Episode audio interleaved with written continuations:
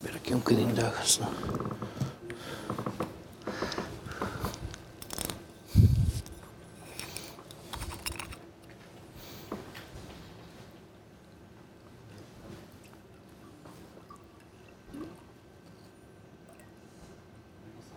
Isso é que é importante, deixar isto preparado para É, depois se não quiserem estarmos- aproveitar É. a água já. Depois já isto preparado. para Depois não.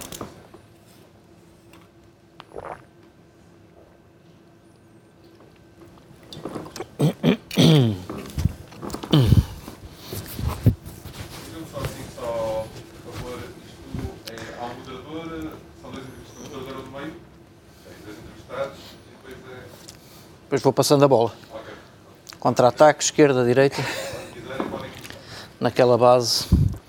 Deixa-me só rever aqui as minhas notas.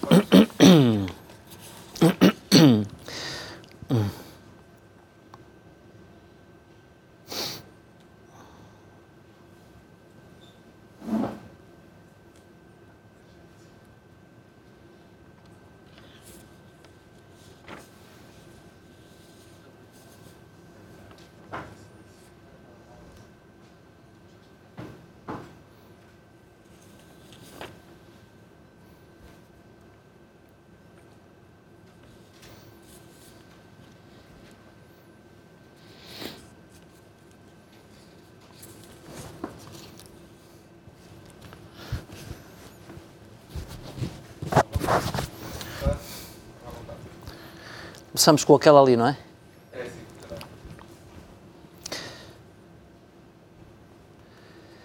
Sejam bem-vindos aos trílogos da Fundação Mestre Casais.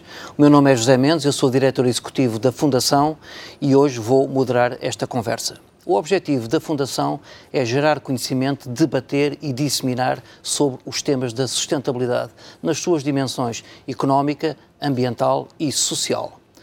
Os trílogos debatem temas de interesse do país e do mundo, mas sempre com um olhar na sustentabilidade. E o tema de hoje é a habitação em Portugal. Os meus convidados são Abel Mascarenhas, que é presidente do Instrumento Financeiro para a Reabilitação e Revitalização Urbanas, o IFRU 2020, e também Rui Estríbio, que é diretor de programas de apoio à habitação no Instituto da Habitação e da Reabilitação eh, Urbana. Em jeito de introdução da temática da habitação, dizer que a habitação é um direito fundamental, aliás, consagrado na Constituição. É a base eh, da sociedade, se quisermos, é o alicerce sobre o qual as famílias, os indivíduos eh, exercem outros direitos e sobre o qual são capazes de construir a sua vida e a sua realização pessoal, acedendo depois à educação, à cultura, ao emprego, etc. E, portanto, garantir habitação é, como digo, um direito estabelecido e consagrado na Constituição. O tema em Portugal eh, foi sempre difícil.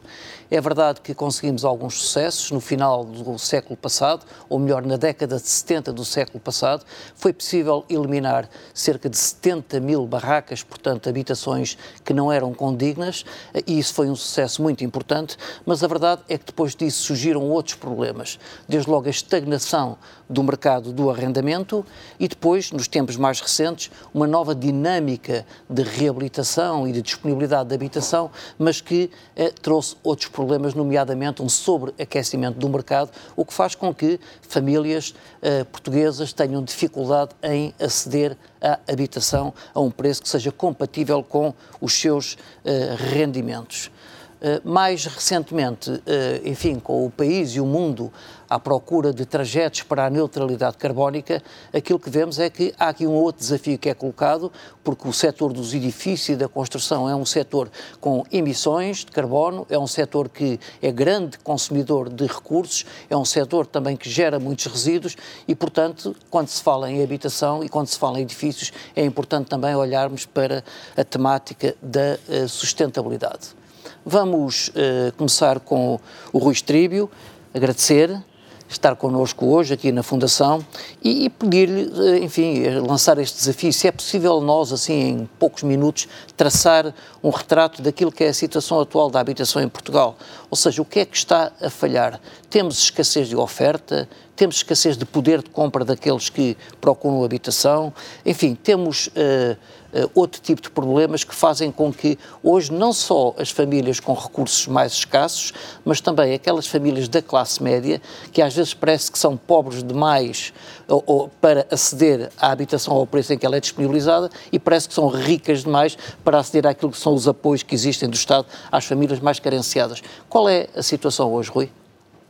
Bom, antes de mais, eh, muito obrigado pelo convite. Eh, é um prazer participar em iniciativas, eh, portanto, nesta, relacionadas com este contexto e nesta matéria. Enfim, eu diria que nós, de facto, temos um problema grande de acesso à habitação, não é?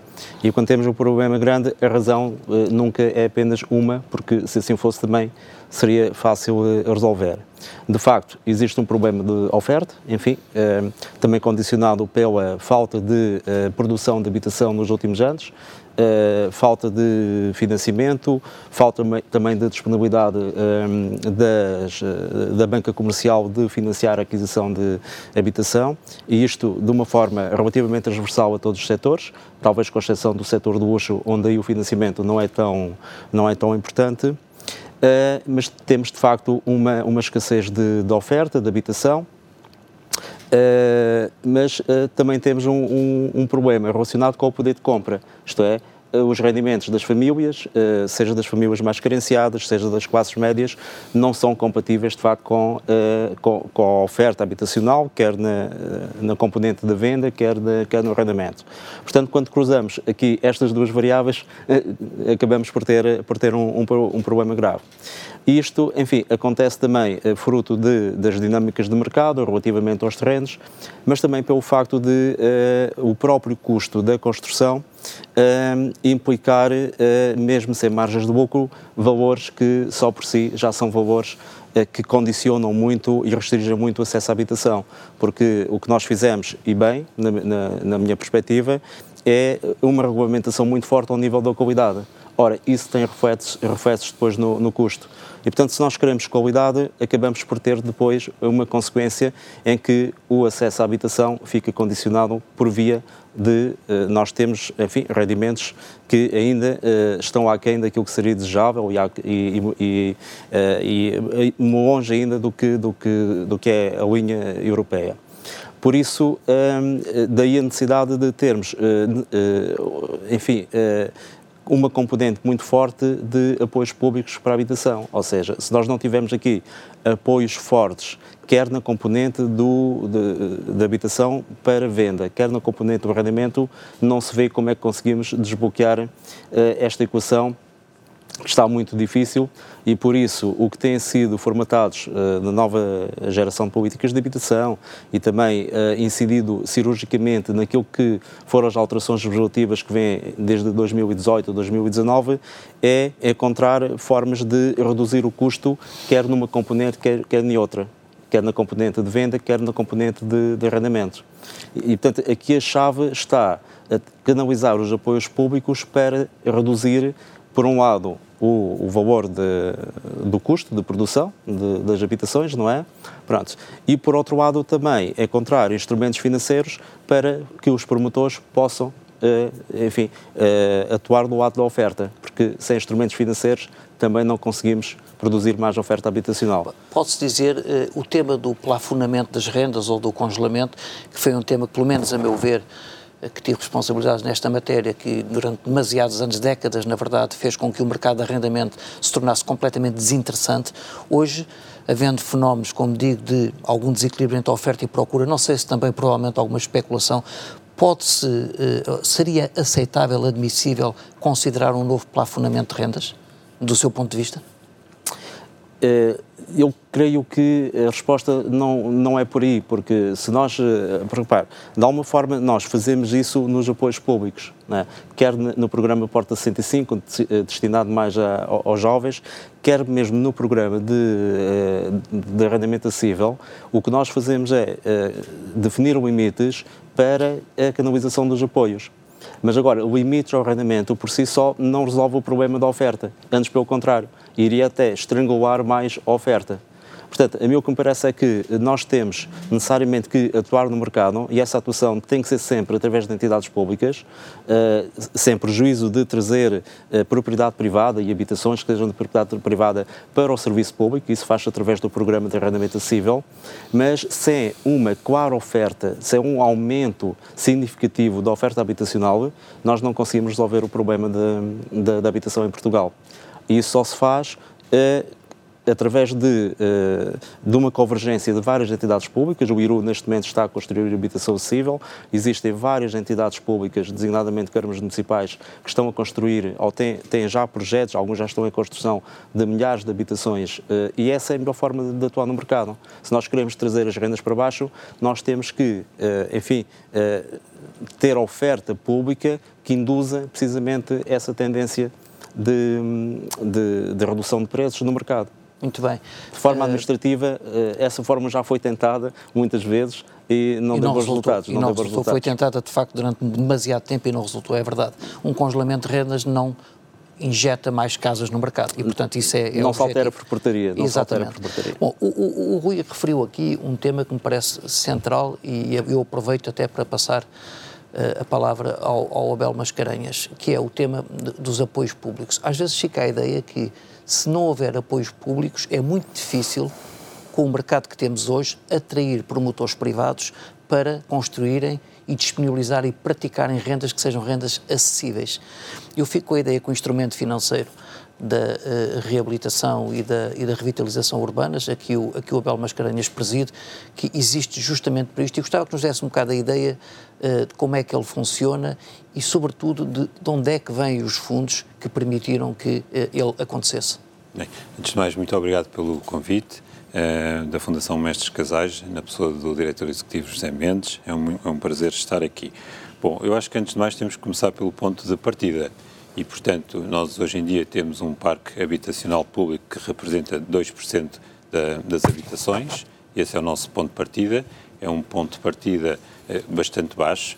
Eh, nós sabemos que existem outros países na Europa, até bem mais liberais do que o nosso, que têm um parque eh, público de habitação de cerca de 20%, ou mesmo até 30%, e aqui o nosso grande objetivo é agora chegar a 5%. É a nossa primeira etapa.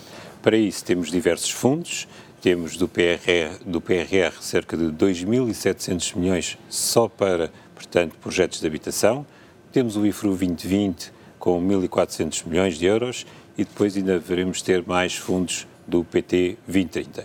E, portanto, estamos a falar, uh, só nestes três programas, de mais de 4 mil milhões de euros só para esta área. Portanto, que é um valor uh, uh, recorde.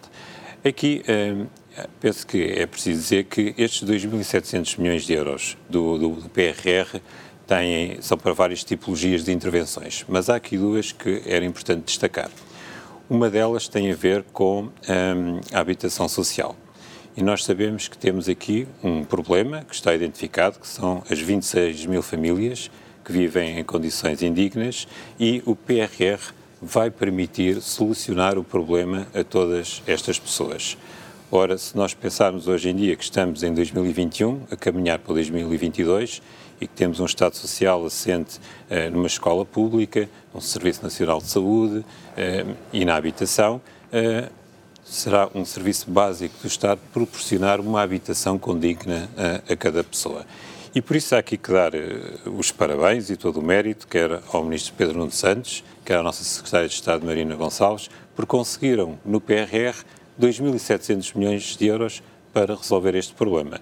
E, portanto, cabe a nós, gestores públicos, agora executar. E, portanto, aqui é preciso dizer muito claramente que não temos margem para, para falhar. E o papel do IFRU?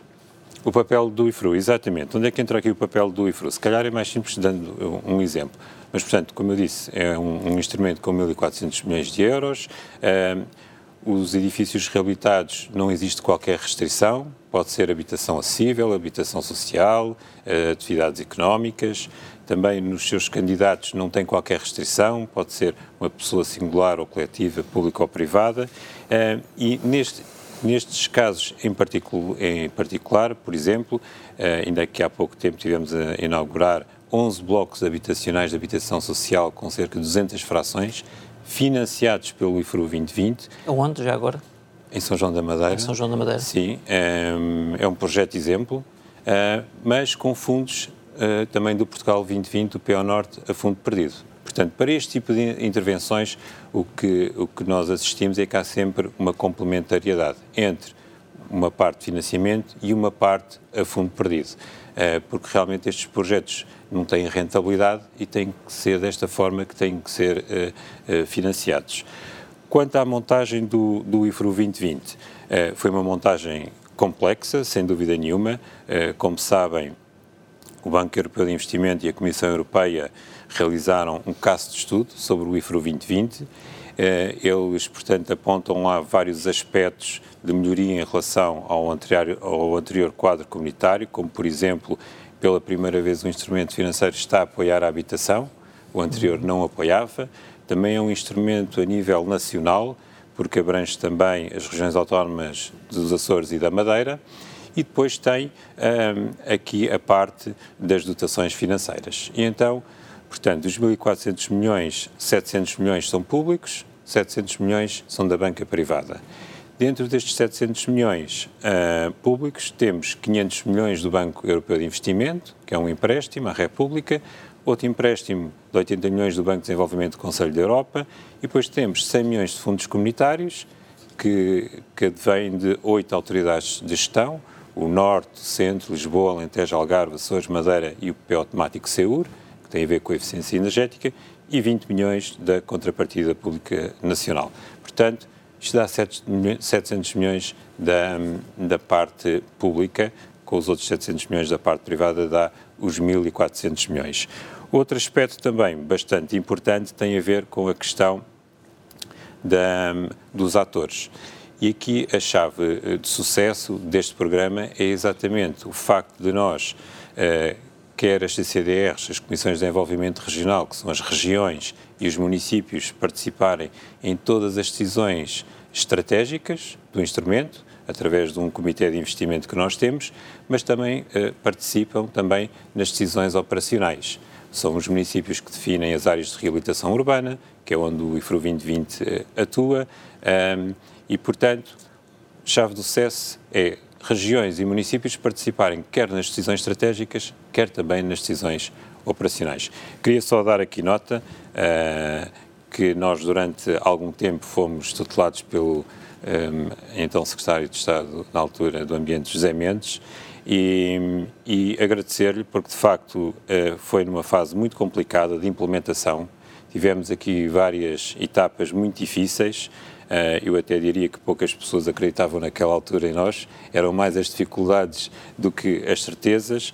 Eu lembro-me que um dos maiores feitos foi conseguir exatamente os 100 milhões de fundos estruturais que nos permitiram ir buscar depois todo o, o, os, mil, os 1.300 milhões de financiamento, eh, esse foi um dos pontos principais e, portanto, eh, queria aqui agradecer, porque se não tivesse sido essa tenacidade eh, e aquele acreditar naquele momento, hoje não existiria e não seria o sucesso que é hoje o IFRO 2020. Muito bem, ainda bem que o fizemos, o país ficou a ganhar. Uh, Rui, uh, o primeiro direito uh, destina-se, digamos, a dotar as famílias mais carenciadas que não dispõem agora de habitação condigna de respectiva habitação. Eu gostava que nos desse uma ideia de como é que isso vai acontecer, como é que se vai implementar esse programa, quais são os fundos, serão do PRR, tanto quanto sei, quantos fogos e, sobretudo, que tipo de gestão é que vamos ter, se vai ser centralizada no IRU ou se vai ser descentralizada nas câmaras municipais. Muito bem. Bom, o, o Primeiro Direito é um programa que foi formatado a partir de um levantamento nacional que foi eh, efetuado uh, entre o final de 2017 e publicado no início de 2018. E uh, desse levantamento nacional resultou uma, um diagnóstico de cerca de 26 mil famílias a residir em situação habitacional indigna. e o Primeiro Direito visa precisamente dar uma resposta digna a, essas famílias que foram identificadas e, portanto, uh, o programa, enfim, teve o seu arranque em, em 2018, com a publicação da, da, da respectiva legislação, uh, e assenta basicamente numa uh, uh, focagem de, por parte dos municípios, o foco é sempre que os municípios é que determinam uh, quais as carências habitacionais, desde logo em sede de, de diagnóstico, mas também as soluções quais é que são as soluções que devem ser implementadas e por quem. Porque o primeiro direito pode ser implementado diretamente pelos municípios, como pode ser por entidades do terceiro setor, Uh, e vai uh, uma panóplia de uh, entidades que inclui até o apoio direto às famílias. Isto é, não faria muito sentido famílias que residem, enfim, de uma forma indigna, né, mas que têm habitação própria e, portanto, habitação própria permanente, serem uh, alojados em habitação pública e, e, deixarmos essas habitações, enfim, em ruína ou, ou, desocupadas. E até porque é necessário depois também ter a consideração a caracterização das próprias famílias, não é? As relações de vizinhança e manter, ao fim e ao cabo, aquilo que são Portanto, falamos as suas da vivências. reabilitação das residências onde Estamos eles vivem atualmente. da reabilitação das Muito vivências, aí o apoio é canalizado diretamente para as famílias. Muito bem. Uh, e como é que, como é que operacionalizamos? Uh, todos os municípios elaboram uma estratégia local de habitação, no âmbito da qual identificam o, o seu diagnóstico e o programa define 12 princípios que deverão ser vertidos nesses documentos estratégicos, que vai desde a participação de, de, das populações ao princípio da reabilitação, porque o primeiro direito discrimina, em, em, em termos de instrumento financeiro, positivamente as soluções de reabilitação, uh, mas também uh, vai ao ponto de equacionar as soluções em termos de ordenamento do próprio território. Existem municípios que até estão a aproveitar este instrumento para requalificar, regenerar, regenerar zonas do tecido urbano que estão, uh, de alguma forma, obsoletas há dezenas de anos zonas mais industriais, que, que vêm de, de, de, enfim, de indústrias que ficaram obsoletas do ponto de vista económico e que importa agora trazer esse tecido urbano para a cidade, não é? Portanto, fazer a cidade dentro da, da própria cidade. Portanto, existe um documento estratégico eh, no qual eh, as câmaras identificam as prioridades, a programação, as soluções e quais as entidades que os próprios municípios entendem que deverão desenvolver eh, essas mesmas operações. Esse documento estratégico, por ser um documento estrutural para cada município, tem que ser aprovado pelos respectivos órgãos municipais, isto é, o Executivo da Câmara e também a Assembleia Municipal. É esse processo que tem decorrido, basicamente, neste momento faltam-nos poucas dezenas de municípios, dos 308, inclusivamente as regiões autónomas também já estão, enfim, motivadas para, para, para este objetivo. Um, e as comparticipações em sede da Primeiro Direito rondariam os 50% a fundo perdido e o restante, a restante parcela uh, através de empréstimos bonificados. Uh, sendo o problema da habitação, enfim, como, como, creio que consensualmente reconhecido por todos os agentes, um problema prioritário neste momento, né, que afeta estruturalmente a sociedade, foi incluído no PRR. Eu, eu, nós temos três medidas no PRR, nós, o IRU tem três medidas no PRR e a medida principal é o primeiro direito, que tem uma dotação de 1.211 milhões de euros com o objetivo de resolver pelo menos o problema habitacional destas 26 mil famílias que vêm do levantamento de 2018. A diferença é que passamos de uma comparticipação uh, uh, aproximadamente 50% para uma comparticipação a 100% das despesas elegíveis. Uh, e isso coloca em todos nós uma grande responsabilidade, porque de facto Uh, nunca foi nunca, nunca se conseguiu realizar tal volume de obra uhum. não é ou de uhum. concretização de soluções uh, em tão pouco tempo porque basicamente temos cinco anos até ao final de 2025 Rui, mas deixe-me só uh, para um volume de habitações dessa natureza, portanto 26 mil em todo o país, não acredito que o consigamos fazer apenas com reabilitação, portanto vai ser preciso fazer muita construção nova. Muita construção nova, mas não só, eh, porque o primeiro direito prevê eh, várias soluções e a conjugação de várias soluções.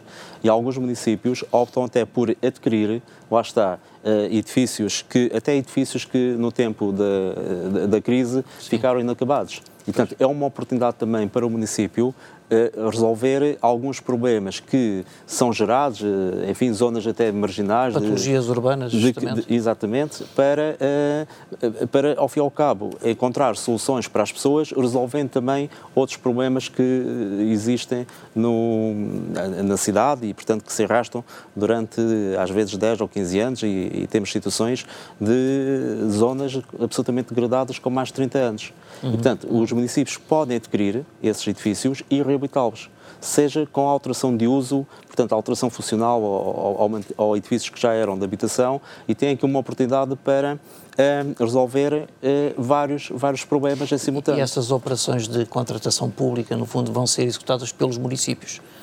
O, o, o, programa prevê como entidades beneficiárias os municípios, como também outras entidades, desde entidades do terceiro setor, cooperativas, até associação de moradores. E, portanto, aqui eh, todos somos poucos para resolver este problema. Uh, em termos de contratação pública, as entidades que uh, são sujeitas à contratação pública, portanto, têm, prosseguem, não é? Portanto, isso, o, o, programa não altera as obrigações em termos de contratação pública, reforça tudo aquilo que são os mecanismos de transparência, mas, portanto, isso é transversal à aplicação dos fundos europeus, não é? E aqui temos uma responsabilidade face aos montantes que estão envolvidos e ao pouco tempo, mas, mas uh, o que é certo é que, para executarmos um volume tão, tão elevado de, de, de obra, não é? Porque acaba sempre por haver, haver uma componente mais forte ou, não de obra, nas soluções de construção, se nós pensarmos que temos ultimamentos, temos projetos, temos obras de infraestruturas e depois a construção dos próprios edifícios, quatro ou cinco anos é um tempo que não é muito, não é? E daí a nossa preocupação é passar uh, toda a informação às entidades. Uh, nós temos vários mecanismos de divulgação, temos uma sessão aberta numa sala de Zoom todas as semanas, uhum. onde temos tido no último mês cerca de 80, 90 entradas, precisamente para clarificar tudo aquilo que é informação. Um, e, uh, e, e uh, em termos de, uh, de, respostas, cruzar sempre isto com aquilo que é as competências do município relativamente à aplicação das verbas. Um euro ou um milhão de euros aplicado num conselho tem que ter parecer positivo do, do município. E, portanto, em termos de gestão, há uma gestão centralizada, que é, no, que, é, que é no IRU, mas a responsabilidade da aplicação das verbas não é do IRU, ou seja, não é a administração coordena, central. De forma a operação, não é? Não é a administração central, com uma equipa em Lisboa e uma equipa no Porto, que sabe que irá determinar se a aplicação da verba fica melhor, eh, se é mais eficiente, se as populações ficam melhor servidas pela via da construção, pela via de reabilitação, pela via da implementação por uma entidade do terceiro setor ou pela própria Câmara. Não, os órgãos municipais é que assim o decidem quando aprova a sua estratégia. Nós somos uma entidade que gera, gera o programa. Portanto, a nossa competência é verificar se os tais documentos estratégicos cumprem ou não cumprem os preceitos legais. Quando temos dúvidas, quando nos parece que a solução não é ajustada, nós solicitamos o esclarecimento e, eventualmente, até poderá ser aquilo que, que é uma solução num município pode ser eh, fantástica e a mesma solução noutro município ser um grande disparate, não é? Muito bem, portanto, portanto parece-me que essa coordenação central, mas depois a decisão ao nível a local decisão é, é, crítica, é local, é? ou é seja, crítica. a gestão do instrumento financeiro, portanto, é do IRU, e portanto tem uma equipa no, em Lisboa e uma equipa na, no Porto, para, para a gestão destes programas, para as três vertentes do PRR e para os outros programas públicos de apoio, mas a decisão de como é que as verbas são aplicadas são tomadas no âmbito do documento estratégico que é aprovado por cada município. E isso faz toda a diferença.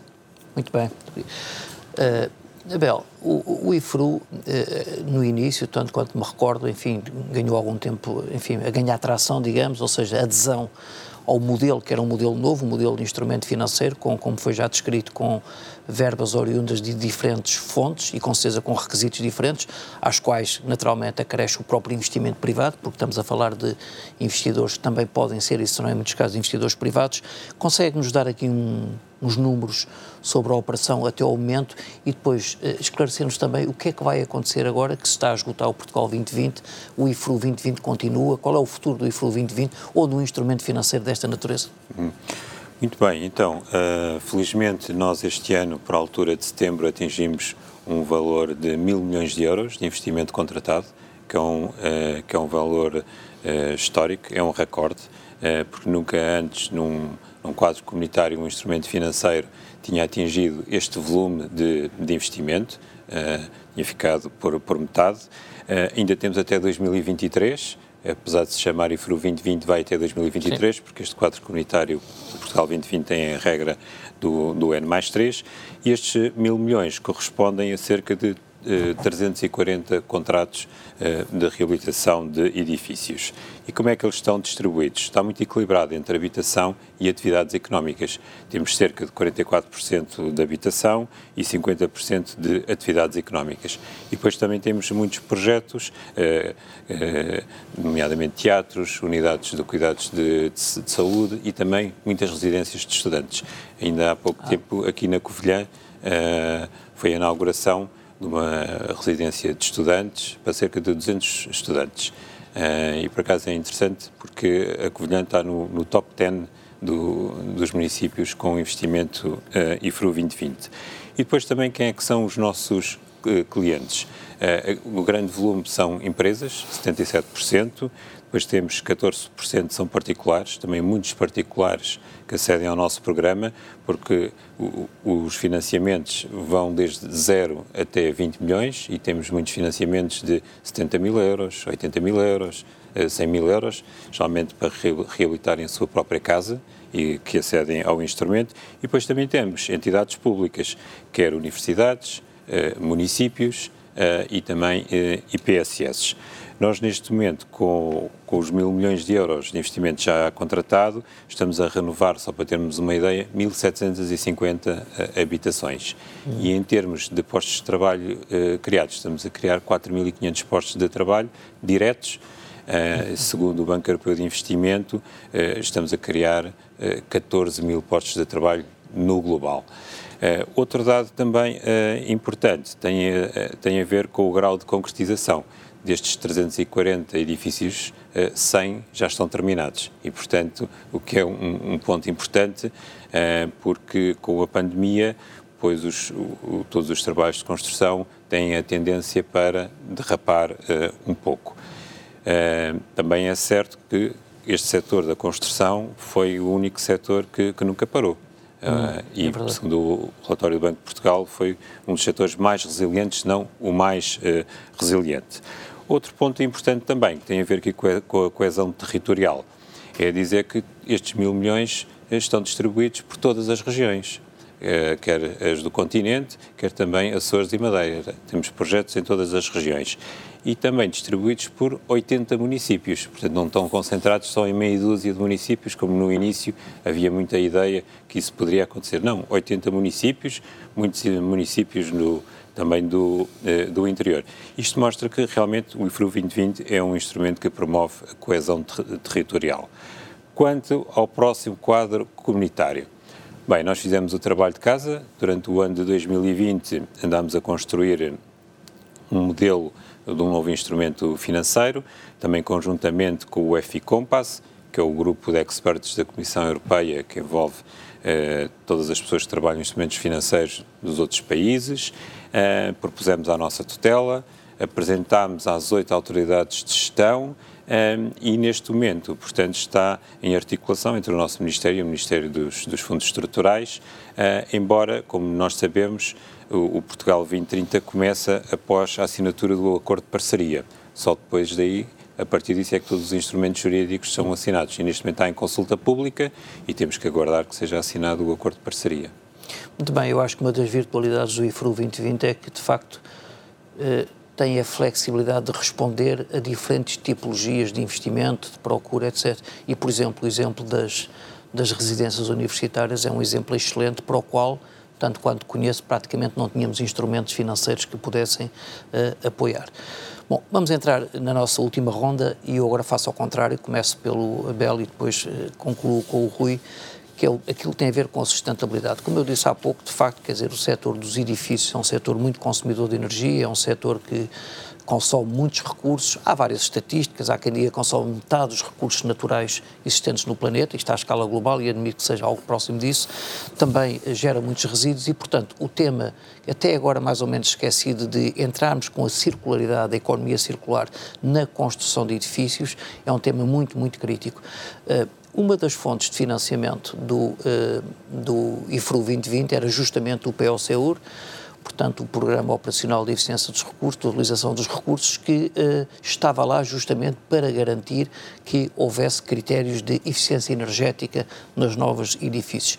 Isso correspondeu alguns uh, requisitos, algumas exigências que eram colocadas nos investimentos, nos cadernos de encargos. Como é que isso funcionava, Abel? Sim, uh, eu antes de responder diretamente à pergunta, só queria enquadrar um pouco o tema, porque é, é importante percebermos porque é que existe um instrumento financeiro direcionado para a reabilitação urbana. Então, isto tem como chapéu o programa da Comissão Europeia, o European Green Deal, que tem como objetivo que a Europa seja o primeiro continente a atingir a neutralidade carbónica em 2050 eh, e, portanto, tem como objetivo criação de empregos, mas redução de emissões. Ora, nós sabemos pelos dados que temos da, da Europa, que 40% do consumo energético está nos edifícios e a redução do dos gases de efeitos de estufa, 36%, também está nos edifícios. Portanto, se queremos atingir estas metas em 2050, tínhamos mesmo que atacar uh, uh, os edifícios. E por isso, uh, só no nosso programa, só para termos uma ideia, em termos de, de, poupanças, em termos de eficiência energética, nós já vamos em cerca de 41 mil TEPs. Ora, o que é que isto quer dizer, esta poupança? Isto é o equivalente à poupança da, operação durante um ano de oito grandes hospitais públicos, como o Hospital Santa Maria. Portanto, vale mesmo a pena associar a reabilitação urbana com eficiência energética. E também em termos da redução de gases de efeitos de estufa. Já vamos com cerca de 24 mil toneladas por CO2, que é o equivalente a tirarmos das nossas estradas 20 mil viaturas. Portanto, esta montagem, ligar reabilitação urbana com eficiência energética, é uma aposta ganha. Ora, nós, no caso do PO temático SEUR, portanto, há, um conjunto de requisitos que são uh, transversais para todas as intervenções. No caso do PO temático SEUR, uh, tínhamos, portanto, um requisito que era, no caso da habitação, todos os edifícios tinham que aumentar dois níveis ou pelo menos 20%. E todos... No desempenho energético. Exatamente, e portanto todo, todas as nossas intervenções em habitação, portanto, cumprem esses requisitos.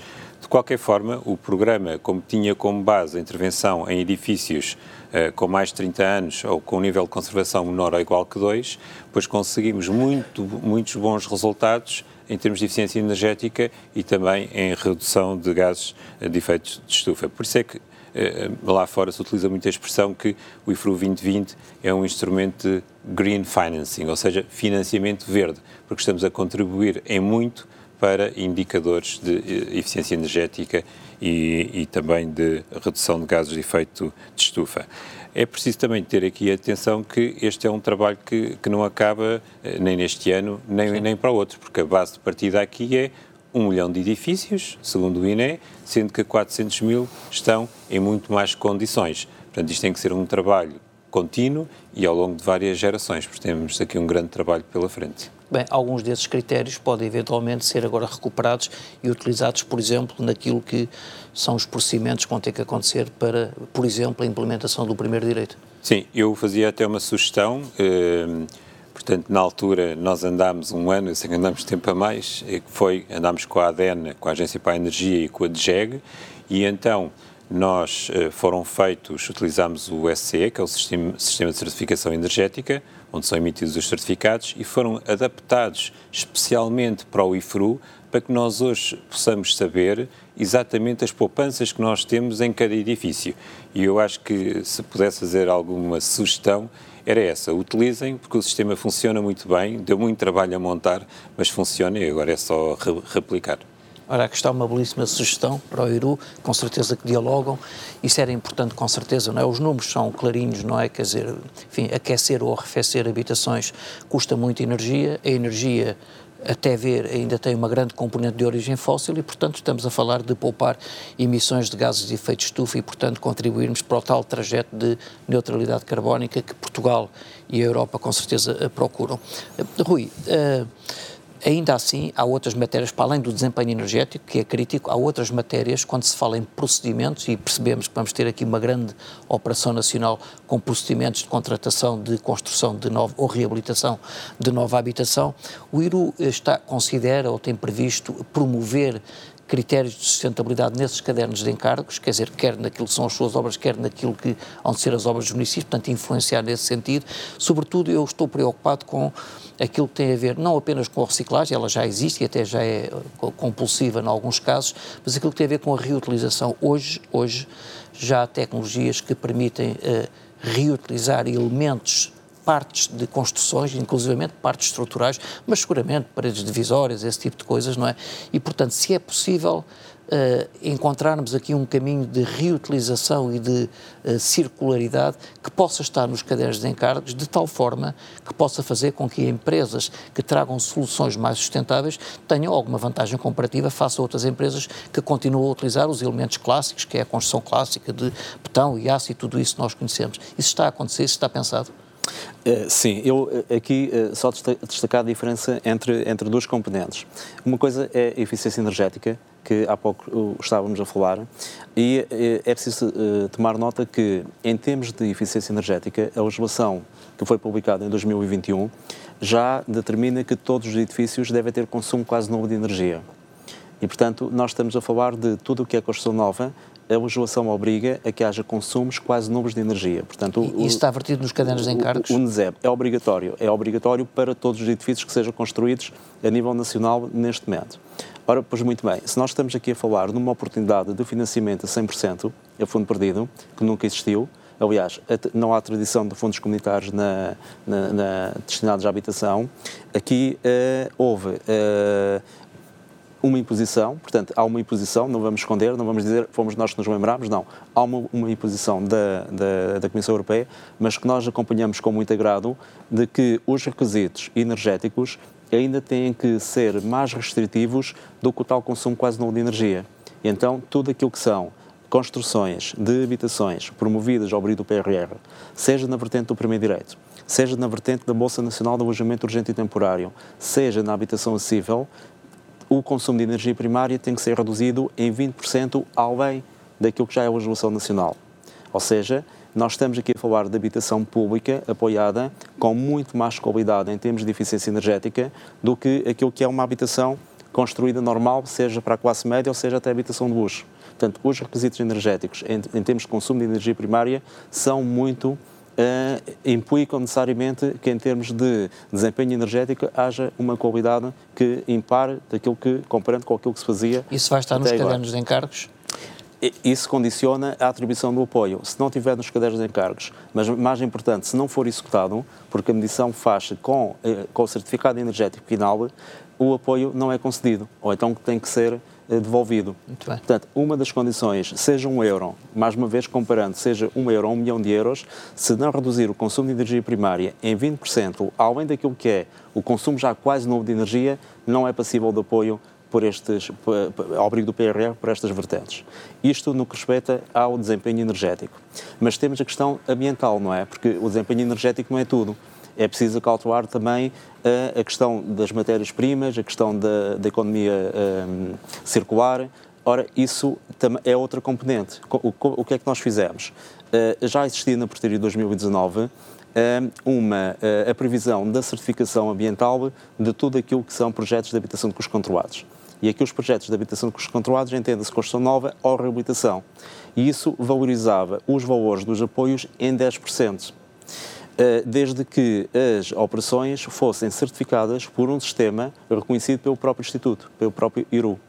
Eh, pois bem, eh, na sexta-feira passada, essa componente de valorização da certificação ambiental foi reforçada porque foi atualizada a portaria, a portaria 65 de 2019, que já estabelecia, ao fim e ao cabo, esse incentivo, esses 10% passaram para 15% isto como uma forma de induzir e precisamente que os promotores tenham um incentivo claro, não só em termos, enfim, de notoriedade e a forma como se colocam uh, perante o, os seus clientes, perante, perante as famílias que irão arrendar ou construir casa, mas também um incentivo económico, porque esses 15%, uh, eh, que é o valor máximo que depois é passível em termos de apoio, compensa largamente os custos decorrentes daquilo que é a condução de um processo de obra com a sustentabilidade ambiental o que é que nós aqui pretendemos induzir com a questão da certificação? É que uma, uh, um desempenho ambiental não se faz na obra, faz-se a montante, faz-se na elaboração dos projetos. Faz-se precisamente na previsão até do programa preliminar. Quando nós contratamos uma equipa de projetista, se não definimos no programa preliminar esses objetivos, claro que o projeto não, não, não irá contemplar essas vertentes e, não estando no projeto, não poderá estar na obra, não é? E consideram as possibilidades de uh, projeto e construção em simultâneo?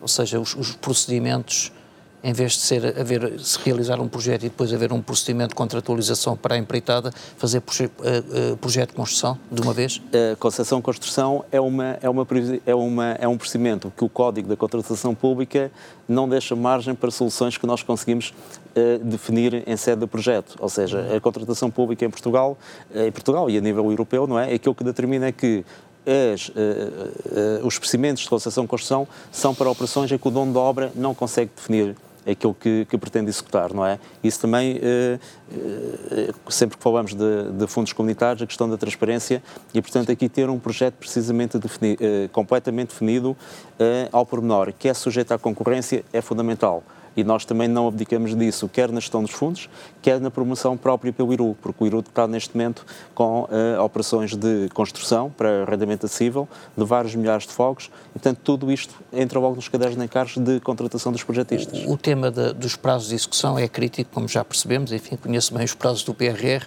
e, portanto, eh, vai ser preciso andar, não é?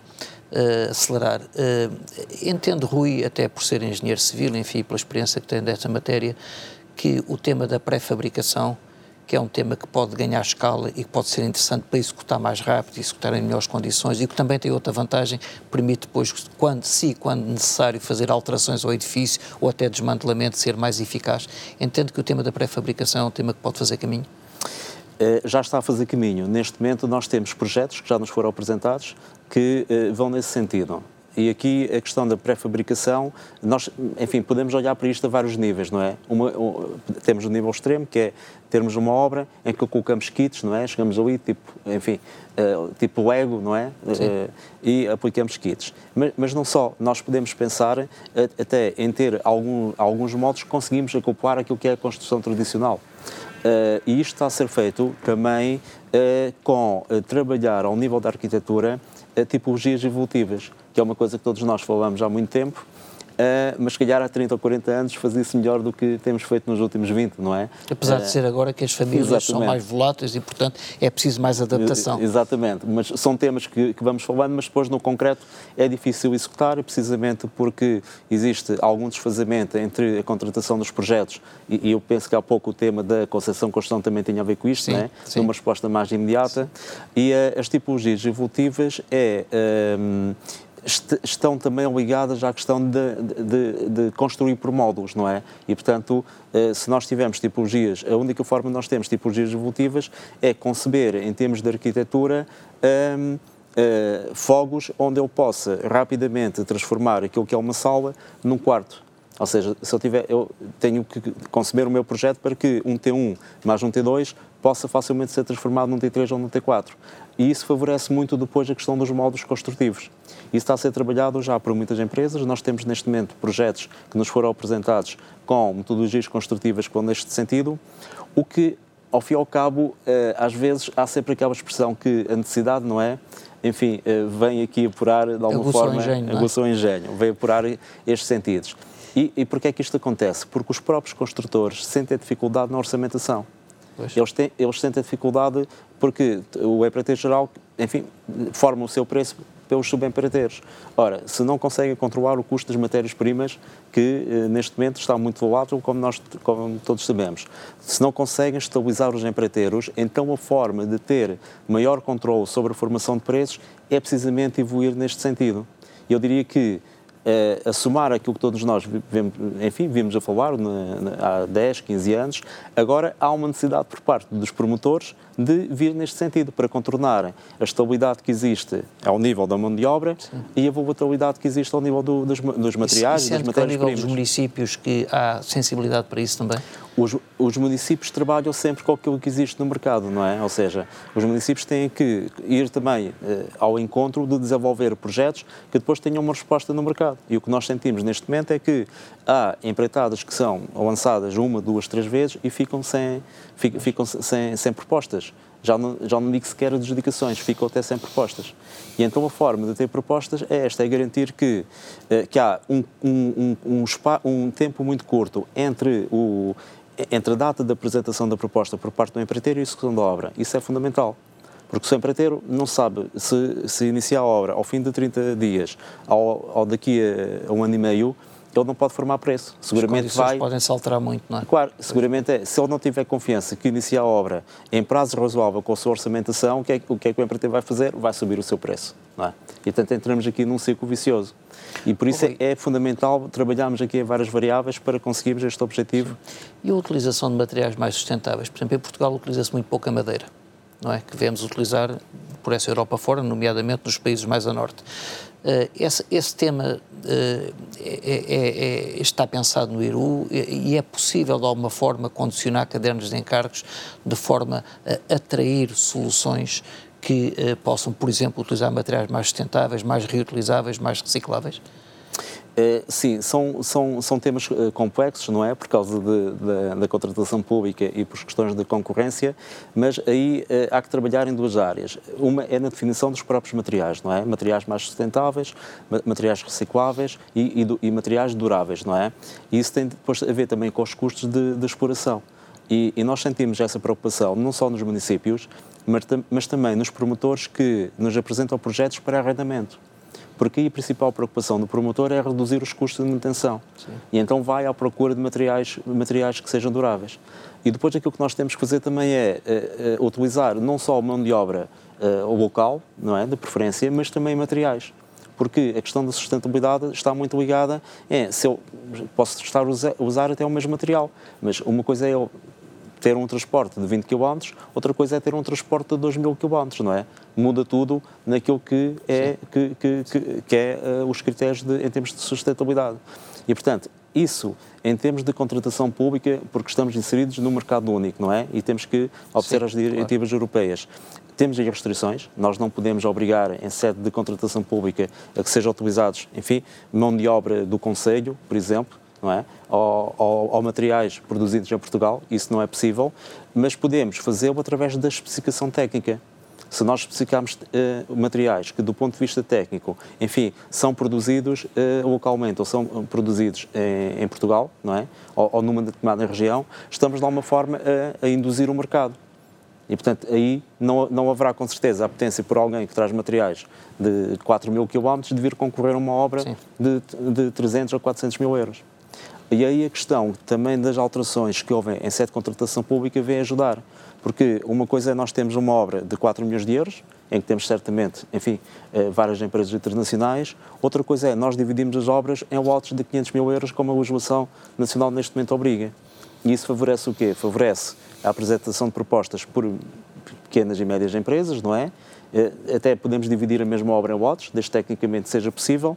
Uh, e isso acaba por favorecer também a utilização de mão de obra mais regional é? e, estruturas empresariais ou desenvolvimento económico no próprio país.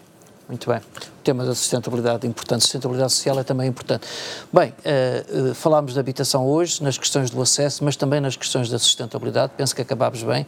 Quero agradecer ao uh, Rui Estríbio, Estríbio, e ao Abel Mascarenhas o gosto de terem estado aqui connosco. De facto, penso que demos aqui um contributo para um maior conhecimento e seguramente a esperança é de que, enfim, este este futuro próximo que aí temos em termos de habitação em Portugal que seja bastante mais positivo do que aquilo que foi no passado.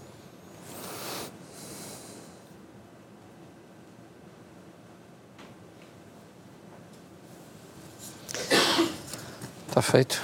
Está. Está feito, como diz o Daniel